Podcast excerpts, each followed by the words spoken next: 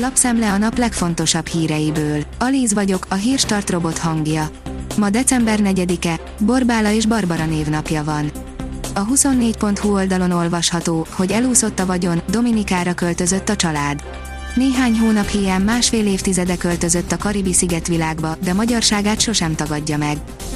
A Telex oldalon olvasható, hogy több mint 6 milliárd forintot ad a kormány a színházi olimpia megrendezésére. Vidnyánszki Attila már korábban bejelentette, hogy lesz támogatás, de az összeg csak most derült ki. Az m4sport.hu szerint rámenős kezdéssel üzent Verstappen. Agresszíven kezdett Max Verstappen a szaúd-arábiai nagydíjon, ám miközben a pálya talán fekszik neki, az autójával még nem elégedett. A vezes szerint irány Miami ezzel a Mercedes kabrióval. Némelyik autót könnyű elhelyezni az ideális környezetében. Erre a Mercedes SL600-ra például biztosan tapadnának a görkoris csajok a Miami Beach-en. A privát bankár szerint képviselőknek és magánembereknek is bombaüzlet a termőföld. Még mindig bőven infláció feletti drágulás van a földpiacon. A szántók, erdők és gyepek gazdái, köztük sok parlamenti képviselő is tudják ezt, egyre kevesebben akarnak megválni tőlük. Az osztatlan közös tulajdon megszüntetéséről szóló friss szabály azonban eddig nem jött be, óriási viták vannak. Karácsonyi hangulat a BKV-nál, indulnak a Mikulás buszok, írja a napi.hu. December 3-án immáron 7. éve indult adventi útjára Budapesten a BKV különleges Mikulás díszbe öltözött autóbusza. A hírklik szerint átadták az idei Prima Primissima díjakat.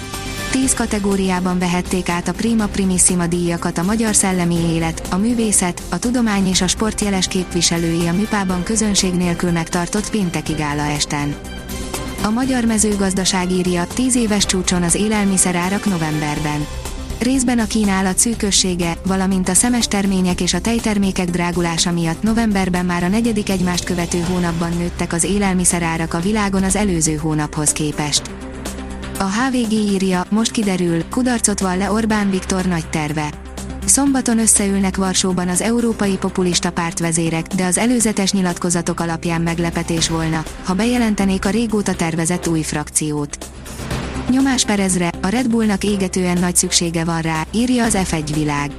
Christian Horner, a Red Bull F1-es csapatfőnöke kisebb nyomást helyezett Sergio Perezre, a csapatnak mindenképpen szüksége van arra, hogy ott legyen Max Verstappen mellett az utolsó két versenyen. Elsőként a gyors éttermekben cserélhetik robotokra a dolgozókat, írja a startlap vásárlás. A gyors éttermek robotokkal töltenék be azokat a pozíciókat, ahol korábban csak emberek dolgoztak. Az m4sport.hu írja, kevesli az előnyét a Mercedes, de szombaton jön Hamilton új motorja. Nem tartja elég jónak a Mercedes az egykörös tempójukat, de szombatra javulást vár, többek között Lewis Hamilton új motorjától is. Az Eurosport kérdezi, Djokovic válaszút előtt, na de mi lesz Ronaldóval? A világ elsőnek rövidesen dönteni kell a jövő évi Ausztrál Open indulásról, a portugál klasszis pedig akár partvonalra is kerülhet Manchesterben az új edző érkezésével.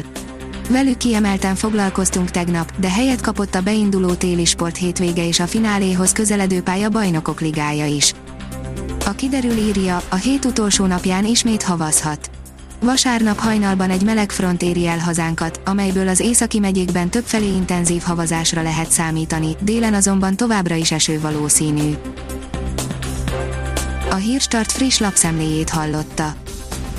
Ha még több hírt szeretne hallani, kérjük, látogassa meg a podcast.hírstart.hu oldalunkat, vagy keressen minket a Spotify csatornánkon. Az elhangzott hírek teljes terjedelemben elérhetőek weboldalunkon is. Ha weboldalunkon hallgat minket, az egyel korábbi adás lejátszása automatikusan elindul. Beállíthatja, hogy az összes korábbi adás, vagy csak az aktuális tematika hírei következzenek. Köszönjük, hogy minket hallgatott!